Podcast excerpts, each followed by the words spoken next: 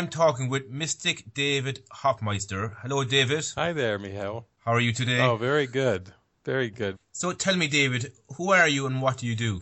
I am really a, a pretty simple one, but I I was inspired about a quarter of a century ago, 25 years ago, to go and find healing, a, a, kind of a permanent, lasting healing, not something that would come and go. And I think the reason I I wanted to discover healing was I, I think, like most everyone, I, I wanted to be happy and peaceful and joyful. And I sensed that that uh, there were some blocks that I had that needed to be removed. So once I got into it and it started to become very consistently peaceful and happy and joyful, then this uh, momentum inside of me just wanted to extend it to all my brothers and sisters all over the world. So I started traveling around the world, and I think I've been in about 41 countries, just uh, sharing this presence and, and these beautiful teachings that the Spirit has has blessed me with in my life. And what has been your own journey with A Course in Miracles, David? I was out at a humanistic psychology conference in 1986 out in uh, Southern California, and I went to hear Carl Rogers and Virginia Satir, a lot of amazing speakers, and then I came across uh, A Course in Miracles, and uh, when I opened the book, I just felt like waves of love, like a tsunami of love, kind of energetically like washing over me, and very curious feelings, like my whole life would never be the same, like I had some kind of a calling or mission, uh, and that uh, I would go off in a whole different tangent than whatever I was thinking my future would be. And so from that point on, I've gone through, you could say, many different stages uh, working with the Course and having the, uh, mystical experiences, revelatory experiences, and uh, raising the dead experiences, uh, healing experiences, or symptom removal, and all kinds of things that I would have never predicted and never anticipated. And so it's been quite a, a full journey of, uh, I'd say, yeah, about over 25 years of, of working with the course and just having amazing experiences. And I know you experienced a spiritual awakening as well, David. Can you tell me a little bit about this? There's just a sense of of consistent peace and calmness that just came over me, like like a tranquil feeling in my mind, almost like uh, if you were watching a movie and you were one with the movie and feeling this enormous sense of, of unity and unification of mind and of consciousness.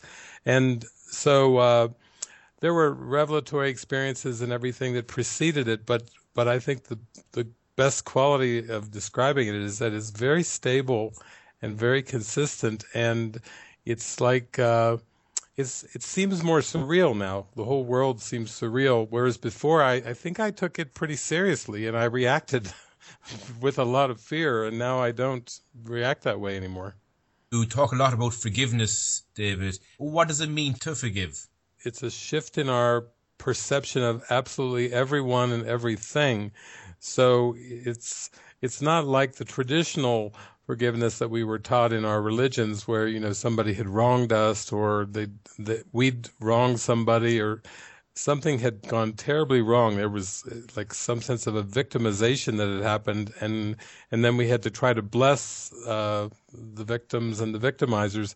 This uh, transformation I call forgiveness is really seeing the whole world in a new way and seeing that nobody did anything to anybody else. It was just a mistaken perception, a very distorted perception of the world that, that needed to be released. And I always think of Corinthians in the Bible where it says we, we see through a darkened glass.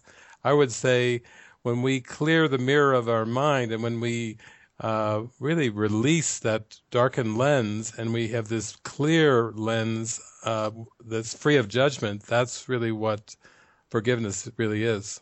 And why do we find it so hard to forgive? It's this ego investment. You know, we we made up this ego, and uh, in Christian terms, I know there in Ireland uh, with the Protestants and the Catholics, you know, we, call uh, it the devil or Satan. Imagine making up such a crazy idea as the devil or Satan and then putting your faith and belief in it, and then it seems to have had a hold and grip on our mind where we don't want to give up this belief in being hurt and victimized and and tortured. And uh, so we've the mind has become quite addicted to uh, the ego and uh, even though it's a puff of nothingness uh, when you give a powerful mind like the Christ mind or uh, a mind that's created by God over to a puff of nothingness then it can be quite addictive and, until you finally uh, see more value in feeling peaceful than feeling hurt. Can you tell me a little bit about this addiction, David? It's actually an addiction to linear time. Because, you know, there's a lot of great teachers, and I'm sure a lot of them have been on your, your program, uh, Marianne Williamson, and many, many great teachers that kind of point to the power of the mind and uh, linear time is this belief in past, present, and future. And you might say that the present moment is the gateway uh, to eternity, like like Eckhart talks about in the power of now. And yet, the addiction has to do with continuing to pull on the past, keep pulling the past and covering over the present, and then to keep projecting a future, a fearful future based on a fearful past. So this linear time thing is really the addiction. When we think about uh, alcohol and drugs and sex addictions and or shopping addictions and so forth, that's more of a surface thing on consciousness. We're really uh, addicted to linear time because the ego made up linear time to be a replacement for eternity, and that's why it's so uh, seems so difficult for a while to uh, completely let it go. Is it real, David? No, linear time really isn't real. The, I would say, eternity, eternal love, infinite nature, infinite being, divine love and light, that's all real. And then the Course comes along, and Jesus has a little introduction where he says, uh, This Course can be summarized very simply as nothing real can be threatened, nothing unreal exists. So basically what he's defining as unreal is whatever's temporary, whatever's ephemeral, whatever's passing. Uh, that's the unreal, and whatever's eternal and everlasting and forever and always, then that's that's what's real. That's what's spirit. What's the purpose of forgiveness in spiritual awakening? Well, forgiveness, you might say, is the means, and then uh, pure abstract love and light, uh, just being one with God and being in pure divine union, uh, that's like the ultimate uh, of what waking up means. So forgiveness is important because it's like the gateway that there's many pathways to God, and A Course Miracles is just one of the universal curriculum, but it's a very important gateway because it works. It, it actually shows us the false is false with the Holy Spirit's help, and then we actually are awakened into a divinity that has always been our true nature. So to me, forgiveness is absolutely essential. It's the means, and then the end is is pure recognition of God and love. What are your thoughts on guilt?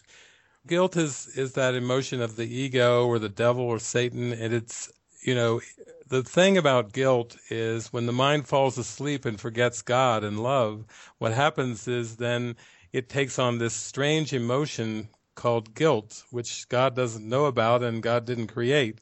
But what happens is the mind then projects out a, a world of duality. So we have this strange thing called good guilt and bad guilt. and most of us have been raised with this, you know, like when when you say something that you did or whatever, and people go, "Hmm, that's pretty bad. You should feel guilty. Uh, and then there's there's bad guilt where it's like you know it's you should feel bad. Then there's good guilt where it's like oh no, it's a little white lie, a little wee little lie there. You know, no problem at all. Um, you know, it's uh, you're human, and you know it's and uh, besides it it it t- makes you behave. Uh, so it's good to feel guilty. So with ego would tell us. So we don't start to realize that guilt is always totally insane guilt is never valuable, and there is no, no such thing as good guilt.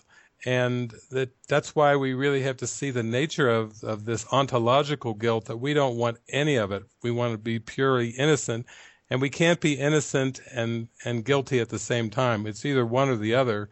And Jesus is saying, you know, you're innocent, and that's the fact of it. Because I heard recently that guilt is a useless emotion. Would you think this is true? Yeah, it, it's useless because it's it's useless to the spirit, and anything that is used by the spirit in a helpful way, I would call useful. Even the images of time and space and the words can all be used by the spirit, but that emotion of guilt, it's dark, it's heavy, it's shameful, and it doesn't feel good. And so uh, I would say guilt is a useless emotion, and I would say that this whole journey into linear time is the is the last useless journey uh, where we don't have to to take these uh, crazy journeys in time and space anymore. We can just abide with God in heaven. Do you think one of the reasons we're here on Earth, David, is to overcome this guilt and fear? Yeah, that is the the primary reason. I, I went through a lot of dark experiences, like I think everyone has, and then I just thought there has to be a better way. There has to be a, a, a purpose to live here and to experience joy and love and happiness. And uh, then that would mean that that that to undo the guilt, to release the guilt. So I I join with everybody I meet in in releasing guilt, and I find that that brings a lot of inspiration to all of us. The reality is, at times, a person can experience guilt over something in their lives and judge it as being unforgivable, David. Why is this? The ego made up the whole time space cosmos and all of linear time to make these things that seem to be unforgivable. And, you know, we even have words out of the Bible that says that's blasphemy against God. You know, like, you shall not take the Lord's name in vain. A lot of us were raised with that one. But, but the Lord is, is so loving and so high that the Lord, uh, doesn't even, uh, have a name ultimately. It's just pure I amness and beingness and presence. And we the ego has fooled the mind into thinking that there's certain things that that are behaviors like murder, for example, or mass murder, or like gas chambers with Adolf Hitler in Nazi Germany, and the ego just says that's absolutely unforgivable. But we forget that the ego made all of that up to keep us from looking inside and and that simple awakening of be still and know that I'm God. We the ego made the whole thing up and all these so-called sins and unforgivable sins just so that we would never experience our divine innocence. So that's why it's so important to go all the way with this uh, Course in Miracles and go all the way back to the atonement. I heard there, I think it was about a couple of years ago, and there was a definition of the ego was edging God out. Yes, I love that. EGO, I love that acronym. I love that when I heard it. You mentioned about the atonement. What's the atonement? Well, David? atonement uh, really means correction. So you might say that a lot of us were raised with this belief that that uh, Adam and Eve, you know, had sinned against God and they were thrown out of the Garden of Eden. Uh, but I would say sin is really an error to be corrected, and atonement is the correction.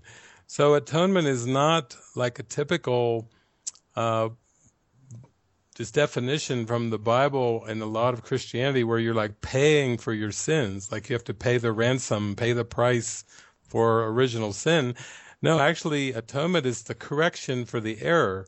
And doesn't that feel a lot lighter than paying for sins? Just accepting the correction for the error, just like Jesus did. You know, he, he is a, a way shower that way because he's showing us that, uh, that we're innocent and we can accept the correction oftentimes we find it hard to forgive about something, say, we regret in the past. Why is that? It's this memory thing again. Like um, in heaven, in perfect oneness, there is no such thing as memory. That's another uh, thing that the ego invented. It invented consciousness, and it, it was it invented memory, and so it's something that the ego made up. But the ego uses memory to reinforce guilt. It, it's like trying to hold this darkness in mind and keep remembering the hurt, the pain, the suffering. Whereas the Holy Spirit says it's actually possible to remember the present moment and it's actually possible to remember God. And isn't that a better use of memory than trying to keep calling the past into the present and covering up our beautiful present moment where we have a gateway back to God with this old memories and old stories of wrongdoing. So uh, that's that's why it's so important to release the past. And why do you think we find it so hard to be in the present moment? It's fear. It's like uh, the fall from grace, the seeming fall from grace, was the first um, fearful moment, and then uh, the reality of heaven and love and light was completely pushed out of awareness, and then all this guilt seemed to come in and fear. And then the reason it's so difficult is now every time we open our hearts up, like even in a love relationship, you know, you start to open your heart up, you feel closer and closer, and then then you feel a fear that comes up. There's a fear of intimacy, there's a fear of connection, and and ultimately there's a fear of love and power and that's our biggest block is we still think that the, that somehow God is going to make us pay a price or that God is going to punish us and and with that kind of a false God, this punishing God, then we're we're afraid to open our hearts back up to the love. Is there a way that we can change this dynamic? Well, yeah, that's when Jesus named the book A Course in Miracles, he's basically saying that we need to practice miracles, that we need to open up to becoming miracle workers, which is something I didn't ever think about when I was being raised in Christianity. I never thought of myself as a miracle worker. And then as we practice being used by the Holy Spirit and extending all this love and light and having these shifts of perception, you know, to alignment with God, it just opens us up and it slowly washes away the fear. And so, I would say miracle working is very practical. I've been training as a miracle worker for over 25 years, and it's probably going on about 29 years now. And and then also as I become really proficient at my miracle working, then I seem to have others that come along and are interested. And so we've got a whole bunch of miracle workers being trained and and these miracles are very practical because they do open us up and we can transcend the fear through the miracles. Is the course of miracles for everybody or is it you have to be a certain way of thinking? Well i would say there's so many p- beautiful pathways to god that the course is just one version of this universal curriculum and and you know it's it's not for everyone. I know the course is translated now into uh, I think maybe 17 or more uh, different languages. So it is spreading around the world, but it it's using concepts uh, and ideas like like the Trinity and and God the Father and Holy Spirit and forgiveness and atonement and so forth. And uh, for some people, they there's other words that resonate more, and I think that's beautiful. They should follow what resonates in their heart. And then I would say uh, Helen Schucman, who was the scribe of the course, one time was quoted as saying, "Ah, at last we have a pathway to God for intellectuals." So that's kind of a telling uh, statement because it's 31 chapters, 365 lessons, and a manual for teachers. And I would say that it's it's designed more for those that have quite complex intellectual structures and actually need to come into a way of simplifying their mind and purifying their heart.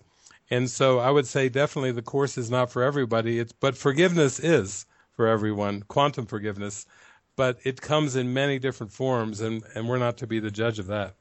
Do you think we're responsible for the life we're living or do you think there is actually like something else guiding that? Well, I would say we are responsible for our state of mind, but in terms of the, our life in the world, which seems to be human beings and actions and doing all these things. Uh, that's the biggest problem is that when we think we have our own individual little choice and will, and we can stand up and live our life from birth to death, and we have a currency called time that we can spend our time, you know, every minute and second and hour, month, year, we can spend it on anything we want to do in this world that's really a distortion of free will because we have free will in heaven. But I would say ultimately, when we start to take responsibility for our behaviors, actions, and for controlling the world and the environment around us, we've slipped off into guilt. And when we start saying, oh, maybe it's simpler, maybe I'm just responsible for my state of mind and I need to think with the Holy Spirit, correct my perception, and then I can let go of trying to be responsible for people, places, things, work, all those things. Then I can feel this true peace because I take true responsibility of just accepting the atonement and, and having a beautiful uh, state of mind. Could you give me an example of how that could work, David? For example, with occupations, you know, most people have some kind of uh, job requirements and they, they're responsible for quotas or sales or managing people, controlling outcomes and so forth. And it gets very frustrating. I think everybody who's worked a job or a career where you have to manage outcomes and people when when they don't do the right things or the the outcome and the sales are low, then you take a lot of uh, negative feedback. And it's the same with relationships, with our parent-child relationships. Parents are overly responsible for their children, uh, and they feel guilty that they haven't done it right. And children feel guilty that they haven't been a good enough child for their parent lovers, partners feel guilty that they're not a good enough partner. So what what I'm saying is when we start to orient everything back to our change of mind and to our alignment with God, then that's what simplifies things. And uh, like I one time met uh, a, a woman who was saying she felt so guilty about her son and that she hadn't loved him and done enough for her son and and uh, uh, finally, uh, I was the woman I was talking to was 90, 90 some years old, and her son was 75. she was taking all this responsibility for his life, and he's 75 years old. So that's a that's an extreme example. is it like a letting go, David? Is it or? Yeah, it is a letting go because you know the ego made up a world of linear time with all these false responsibilities, and and we're taught that the, our value comes from these worldly responsibilities, you know, and we're not taught that our our happiness is going to come from taking full responsibility for our state of mind. We're taught that there's all these external things that will make us happy and all these external things that can make us grieve and, and make us hurt and sad. So it's a huge letting go. It's almost like a thought reversal, like we've got to let go of like 99.99999 or more percent of all the thoughts in our consciousness in order to to feel this uh, peace. So it's a huge letting go. Is it the ego that's stopping us from doing this, or is it something else? It's the trick of thinking the ego gives us something we want, and and so if the ego was just like a purely dark all the time, um, it wouldn't be so hard to let the ego go. But the ego is clever and it's ingenious. And so what it does is it it makes up a world of duality where there's pleasure and pain. There's seemingly good things and bad things. And when we talk about opening to God, many people think if I could just eliminate all the negativity and and let all the negative things in the world go, all the pain and suffering and negative things, then I would be happy. But the ego is so tricky that it had it invented negative things and positive things that would would trick us. So that's what Jesus calls the attraction to guilt. Like the things in this world that we think are good and valuable are part of a very devious trick to keep our minds stuck in duality and stuck in linear time.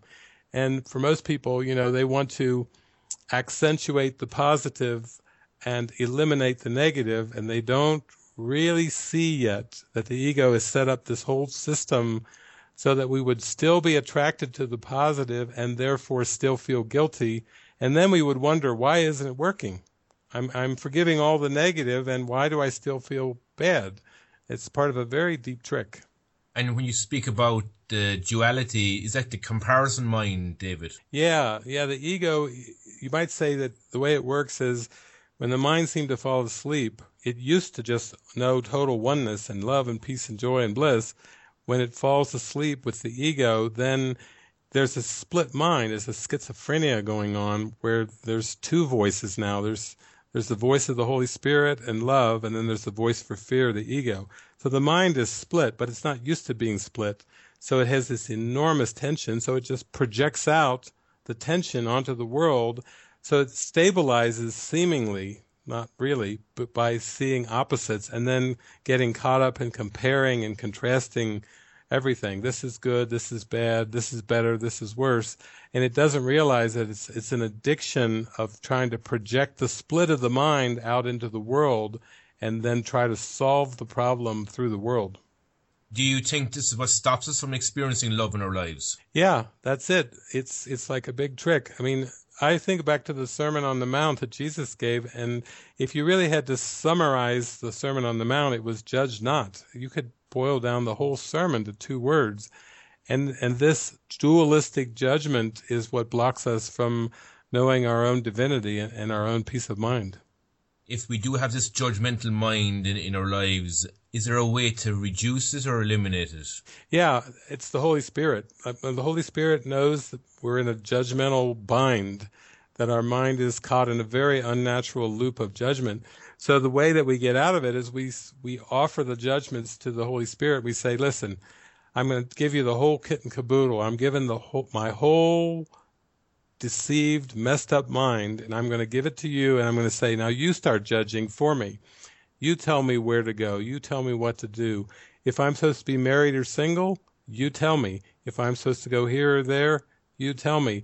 So to me, that's the most practical thing about the course is uh, I I read the book for like eight hours a day for the first two or two and a half years, and then to my happy surprise and astonishment, I could hear this train of thought in my mind that it was Jesus, and it wasn't just "I love you till the end of time" and "You're innocent" and that kind of stuff. It was call so and so, turn left, go here, go there, and and he was speaking to me and giving me all these instructions when I'm listening to the wonderful course teachers like uh, Ken Wapnick and so forth. Jesus is giving me instructions, commentary on Ken's teachings or Tara Singh and so forth. I was getting commentary from Jesus. And then at some point, the Spirit, Jesus was saying, Now I want to speak through you instead of just to you as a human being. I want to speak through you so you can unlearn the construct of David and come back into pure I amness. So it's I would say there is a way and it's really tuning into our intuition or or the Holy Spirit, higher self, that's what does it. You must have been very receptive to all of this happening at the time, David. I was actually very shy through through childhood and and all the way through high school and grade school and then all the way even through college I was shy. And so I would say it was a bit startling and shocking at first because um, my heart would open up so fast when I started to tune into this, and then I would sh- contract because I would be like, "What's that? Oh my God! Uh, am I going to have to talk to people and open up to people?" So I was receptive, I think, but then the more the miracles started to come in, the more receptive I said, I, "This is scary, but I'm going to go for it because." I want to have a happy life. I don't want to uh, live in misery and fear and, and trepidation my whole life. What were your parents and say, your friends' response to this change in you? I think everybody was a little surprised. I mean, you know, your parents, my parents saw me and, and they knew me in a certain way. And then I started to shift so rapidly that my whole personality mask started to, to shift. And so friends and uh, family members uh, and my parents, you know, they were a bit startled, I think. Uh, one woman, it was a friend of mine, didn't see me for 10 years. And then when she saw me after this transformation, she said, my, my God, what happened to you? You're not even the same person. she just couldn't hardly believe it. And my biological father, you know, uh, he was like, he just knew me uh, as he'd known me for years. So it, it was a big shift for him. And, and he finally did uh, come around in my perception. He totally flipped around too, and and was very accepting of uh, my happiness. But he couldn't really understand, I don't think, the, the metaphysics or any of those things. But I think every parent just wants to see a happy child. So they definitely got to see a happy child. You spoke about miracles that happened in your own life, David. Can you tell me maybe one or two of those? major kind of miracles that really they're all helpful, but um, I started having some uh, mystical experiences when I was in my 30s where I was just meditating and I had a friend of mine I would meditate with and we would kind of open our eyes and just kind of sit across from each other and gaze. And then the the figure ground the the perceptual three-dimensional world started to collapse almost down to like two dimensionals like a painting and then this blazing light just started streaming in through the the seeming borders and boundaries and then the whole world just disappeared. So that happened to me three different times where the whole world I just you know people talk about near death experiences. I call them near life experiences. I got I kind of got blasted with eternal life three times. And and aside from those which are kind of rare I'd say those are really rare revelatory experiences I had so many synchronicities I started to have like synchronicities happening around me all the time like five, ten, fifteen synchronicities that I would notice every day, and I would say, "Oh, that's that's really amazing," and uh, it would be like having things show up. Like Jesus was guiding me more to just trust inner guidance and to eventually I let go of working a job in the world and I let go of uh, all kinds of uh, trying to meet the world in the reciprocal ways. And then things would show up. Things were offered to me. Things were given to me.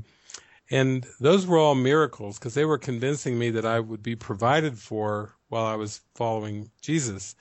And I was pretty resistant even at the beginning. I, I would refuse a lot of things that were offered freely to me. I, I'd say, oh, no, no, I can't accept that. No, please, please. No, no, thank you. No, please.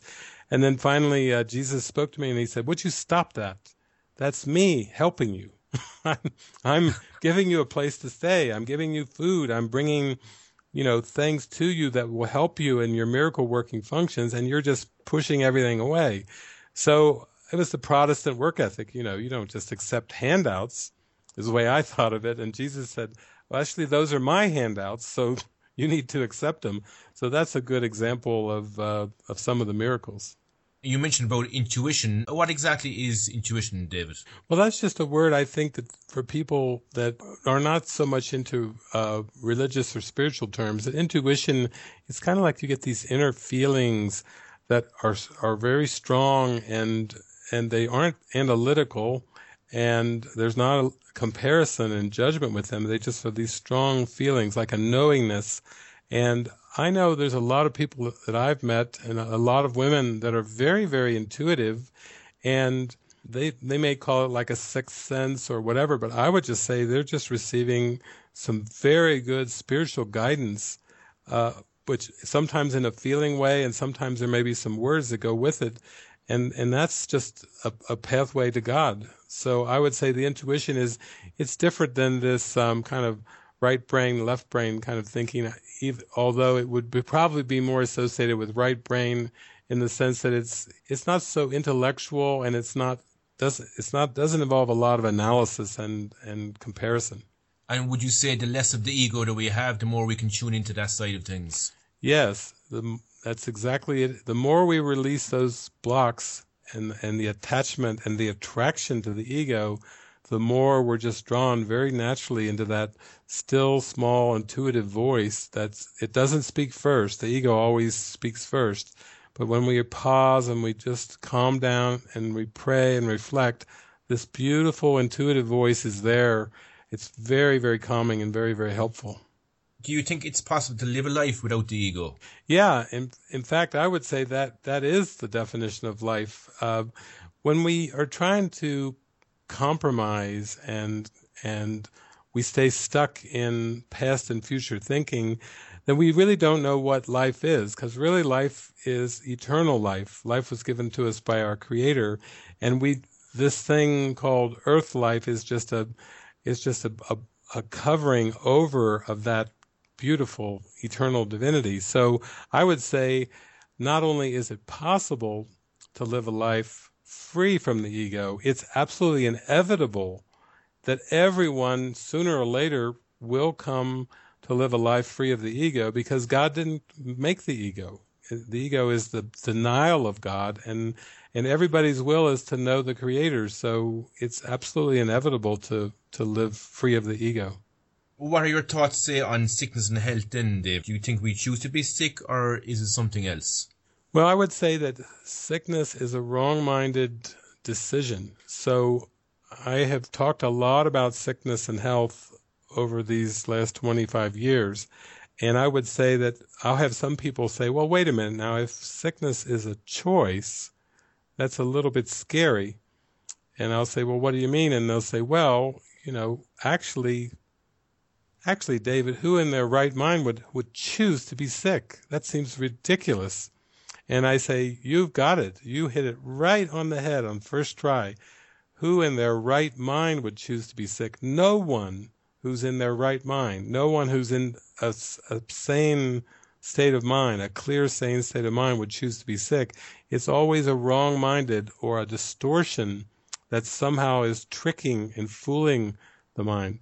So when people say, well, I feel kind of guilty if I think that I'm responsible for sickness or I'm responsible for uh, heart attacks or cancer or whatever. And I say, well, the reason that you feel guilt is because you're taking that responsibility word again and you're putting it out onto the form, onto the heart attack, the body, the the cancer or whatever, and that's again level confusion. You you forgot that you're here to to accept the correction. You're not here to choose sickness. That the ego would have you feel guilty, feel weak and frail and sick. The ego would have you die.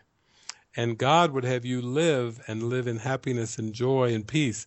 So there's a beautiful line from the Course that really helps with this thing when, because it's a very deep confusion with Course in Miracles students. But there's one point early on in the text where Jesus says, You are not responsible for the problem, but you are responsible for accepting the correction to the problem. So that really makes it clear that we need to be really well trained by Jesus and the Holy Spirit to accept that atonement, correction, and not be riveted on the form of things because that's distracting us from the stillness in our mind. So it's very much happening at an unconscious level, David, is it? It is. And that's why I would say the whole course is about raising the unconscious, the, the shadow that Jung talked about, the, the darkness of the unconscious mind, bringing it up into awareness. Because who in their right mind would choose to be sick? Who in their conscious mind would choose to be sick or want to be sick? That doesn't make any sense. But you're right, it's an unconscious almost like to use a computer analogy, there's something going on down there in the hard drive. There's programs running that we aren't aware of it. There's a virus that's running down in the unconscious mind, and we need to have that raised up before we can let it go. So that's what most of my work is about is is raising the darkness to the light and helping people do that if a person's friend or family member was diagnosed with a terminal illness, David, what would you say to them as a way to support them in that? I would say that to watch your thoughts very carefully because what you want to do is you want to see the truth in them. You want to see the love in them, the light in them. You want to be an inspiration to them and to yourself. So um, I would say that that it seems radical, but I was given opportunities when my my grandfather, who I dearly loved, was diagnosed with cancer. He lost all this weight. He was went down to be like a almost the size of a walking skeleton with a little flesh on his bones. And I had to face all the thoughts in my mind, all these intense emotions within myself. And the same thing happened when I was invited to volunteer and train to be a hospice volunteer, to be on a ward where everyone in the ward was was going through the dying process, seemingly in form, and I had to let the spirit come through me with inspiration and joy. And I met these hospice patients with such love and joy um, that they would call me into their room and they would say, psst, psst, come in here. And I'd go in and I would tell them how loved they were, how innocent they were, how beautiful they were, how they didn't do anything wrong. I would just reach the Christ in them. And oftentimes the next day I would go in, they'd let go of the body.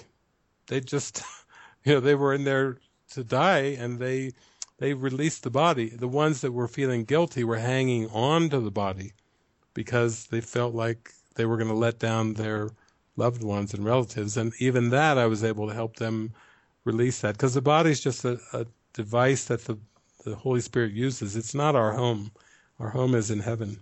What are your thoughts on death? I would say most everyone I know, and me included as I came to this world, believes in death of the body. What Jesus showed me was he said, no, it's actually it's a state of mind. So anytime you're you're sad, you're angry, you're guilty, you're hurting in any way, that's the result of a death wish in the mind. And some of us know that Freud actually came up with a name called thanatos uh, for the death wish, but Jesus actually goes into much more detail about how when we have a wish to be separate from our brothers and sisters and from God, that's like our death wish. And it's not so much a biological event where the brain waves stop and the body ceases to be animated. That's that's what the ego did. It even made up its own definition of death, called the death of the body, and this thing called birth. And that's all part of this dualistic distraction to keep us from forgiving the death wish and healing what's inside of us. And I remember Gandhi is quite famous. Uh, they asked Mahatma Gandhi one time, they said, Do you believe in the devil? Do you really think there's a devil? And Gandhi replied, Well, if there is a devil, I think he's running around in our own hearts. And I thought, wow, that is really getting to the heart of the matter that we have to forgive the mistake, the error in our own hearts, instead of looking out and seeing the birth and the death and all the distractions of the world. Many people can distract themselves from feeling you know, the painful emotions such as, say, sadness and guilt, and they can kind of get caught up with the business of life. Why do you think that happens? it's quite a mesmerizing trick by the ego that um, the, its whole purpose is to have the mind stay so caught up in the guilt that it will never have a hope of escape. And so uh, there's just been so many examples of what would say a very dark world and dark images where people feel very sad, grieving, and depressed for their entire lifetime not even knowing that there's another alternative, not another choice. So the ego, you might say that, uh, like in sports analogy, like I know you've got uh, sports and soccer, football over there. In Europe, it's very popular. Well, it's almost like you have home games and you have road games. You know, when you're on the road, you go to the opposing uh, team's uh, stadium. But coming to this world is like going on a, a, a whole lifetime or lifetimes of road games.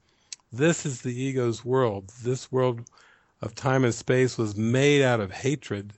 And so when you come here, it's like you're you're on the ego's playing field, the ego's stage.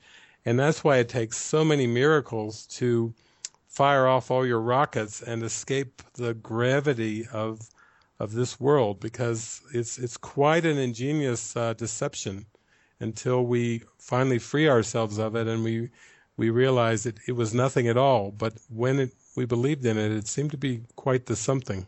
Oh, what are your thoughts, say, on the corruptions with money, say, even the government and, and people in the world? The ego itself is self-deception, so it projects out a world of of uh, corruption. So it seems like the corruption is outside of us, only to make us feel more like a victim, like feeling a victim of corrupt governments, corrupt militaries, corrupt countries, and even um, sometimes where we have friendships where they seem to go go foul, and and suddenly we feel betrayed, or we feel rejected, or we feel manipulated, or taken advantage of. It's all the ego projecting this guilt and unworthiness out on all these characters to try to fool us and to believe that we are powerless, when in fact our mind is so powerful that it, it made up this whole thing. You know, when we gave our powerful mind over to the ego, it made up a fantasy world of corruption. And I found that as I follow the Holy Spirit and Jesus, I live a life of integrity. So I say what I mean, I mean what I say. If I say I'm going to do something, I do it. If I say I'm going to be there at a certain time, I show up. Uh, if I make a promise, I keep it. And that's what we call integrity, and that is the opposite of corruption, is living honesty, trust, integrity. And I find for myself and for the communities that I work with and everything, we value that integrity and honesty so much that when there's just a little sliver of deception or corruption, we'll talk about it. We'll say, hmm, how did that happen? Or what were you feeling? Or did you feel guilty? And then we join together in the, in the healing. You think in order for these things to change on, at a world level, you think the consciousness of the leaders needs to change? More like the consciousness of the perceiver has to change. So, for example, if everything that we perceive comes from a belief system, that means if we follow the Spirit and change our egoic belief system for the Holy Spirit's this system of love, then the whole perception changes. So it's there's really not a political solution. I would say if we're inspired by certain leaders, it's because we find that inspiration in us and we see it acted out in them. But um, in the world, it's like it seems like in, if you have good leaders, then you have more uh, sane and more loving countries but actually the countries and the leaders are all part of the projection too. So in the end, um, I feel like we have to make that interchange, and that's where quantum physics comes in. Uh, I, I, just wrote a book called Quantum Forgiveness: Physics Meets Meet Jesus, and it's available now. I think all over the world, even over there in Ireland. And and what it is it's using modern day parables of movies to show that quantum physics teaches us that there's no external world to our mind, that the world is simply a reflection of our mind. When this was discovered about seven decades ago by the same people that split the atom, they were so shocked about their discovery and that they hid their findings from the scientific community. because the scientific community was mostly Newtonian physics, you know, that Isaac Newton, the world's outside of us, and we can measure it and experiment on it, and we can find out about the world by running all these experiments. Quantum physics basically discovered that the world is not apart from our consciousness, and so if we see a corrupt world, we have a corrupt consciousness. If we see a world of war and terrorism, we still have a war and a terrorism of the ego going on in our mind. So it's very encouraging and very empowering to start to see that we can make that change within our consciousness, and then the whole world we seem to see will will reflect that shift. Uh, what are your thoughts on the recent attacks in Paris, David?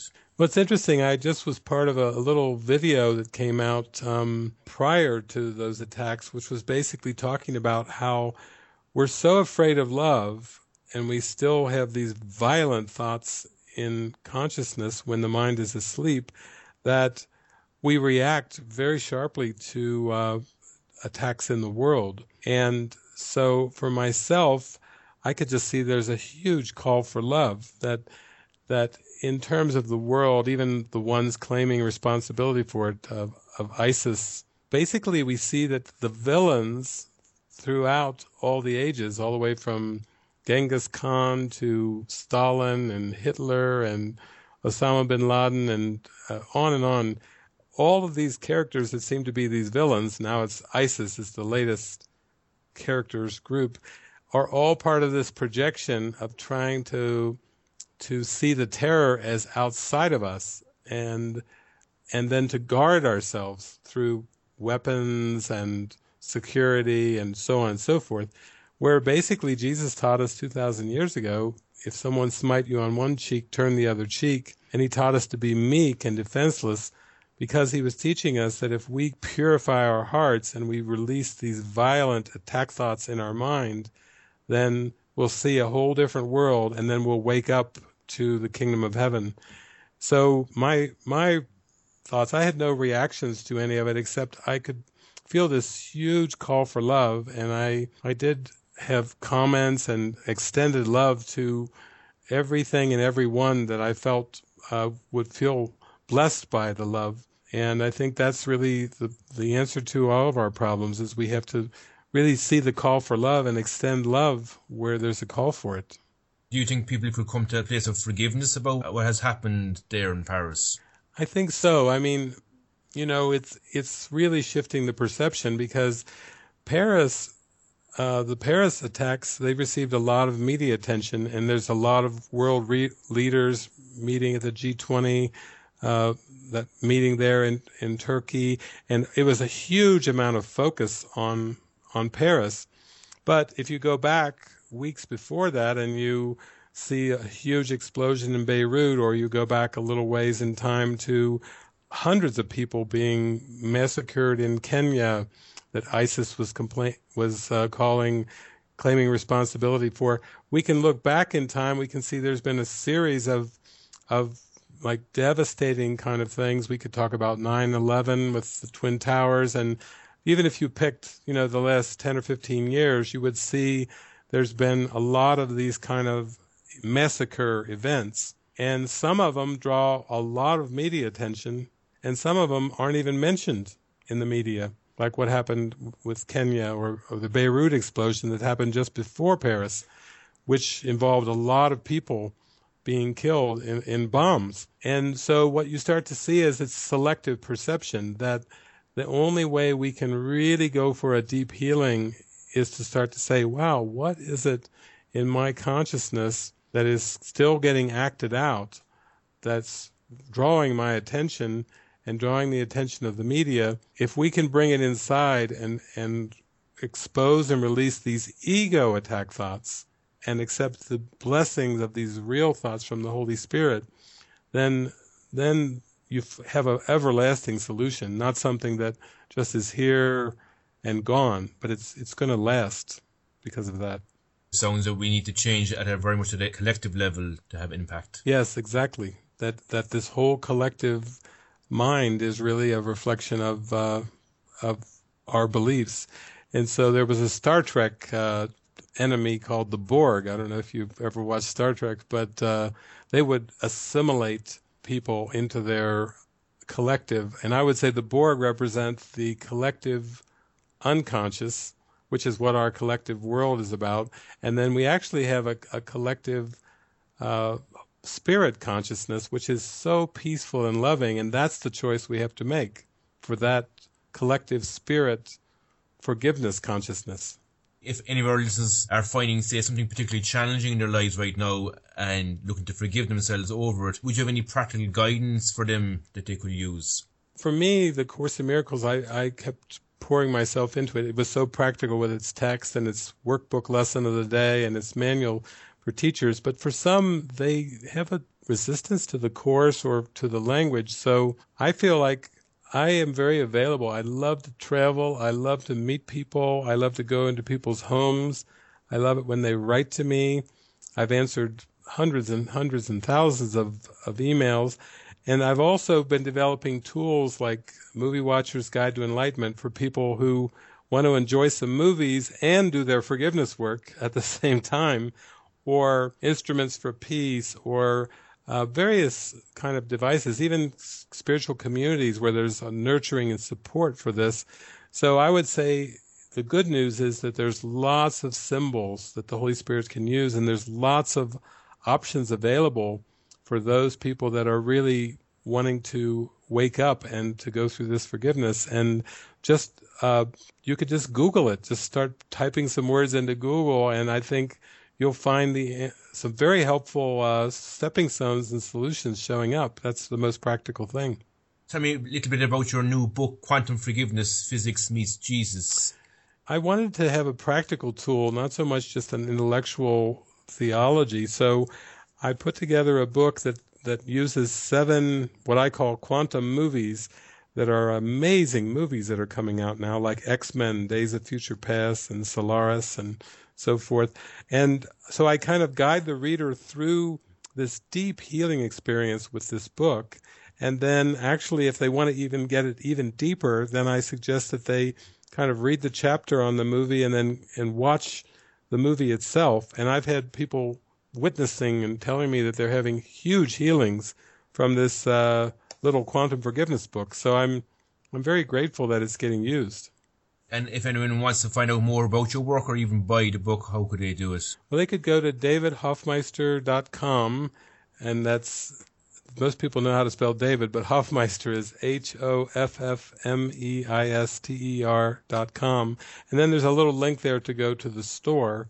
And actually, if people are curious about quantum forgiveness, then they could actually uh, go to that website, and there's a free gift for all your listeners uh, if they want to tune in, where they just go to that and then they just uh, type in davidhoffmeister.com forward slash QF gift for quantum forgiveness gift. It's called QF gift after the forward slash, and then they can get the first two chapters and read it and uh, see if it, it calls to them.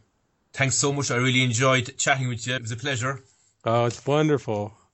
Thank you yeah. so so much, Micheál, and it's just it's been a blessing talking to you.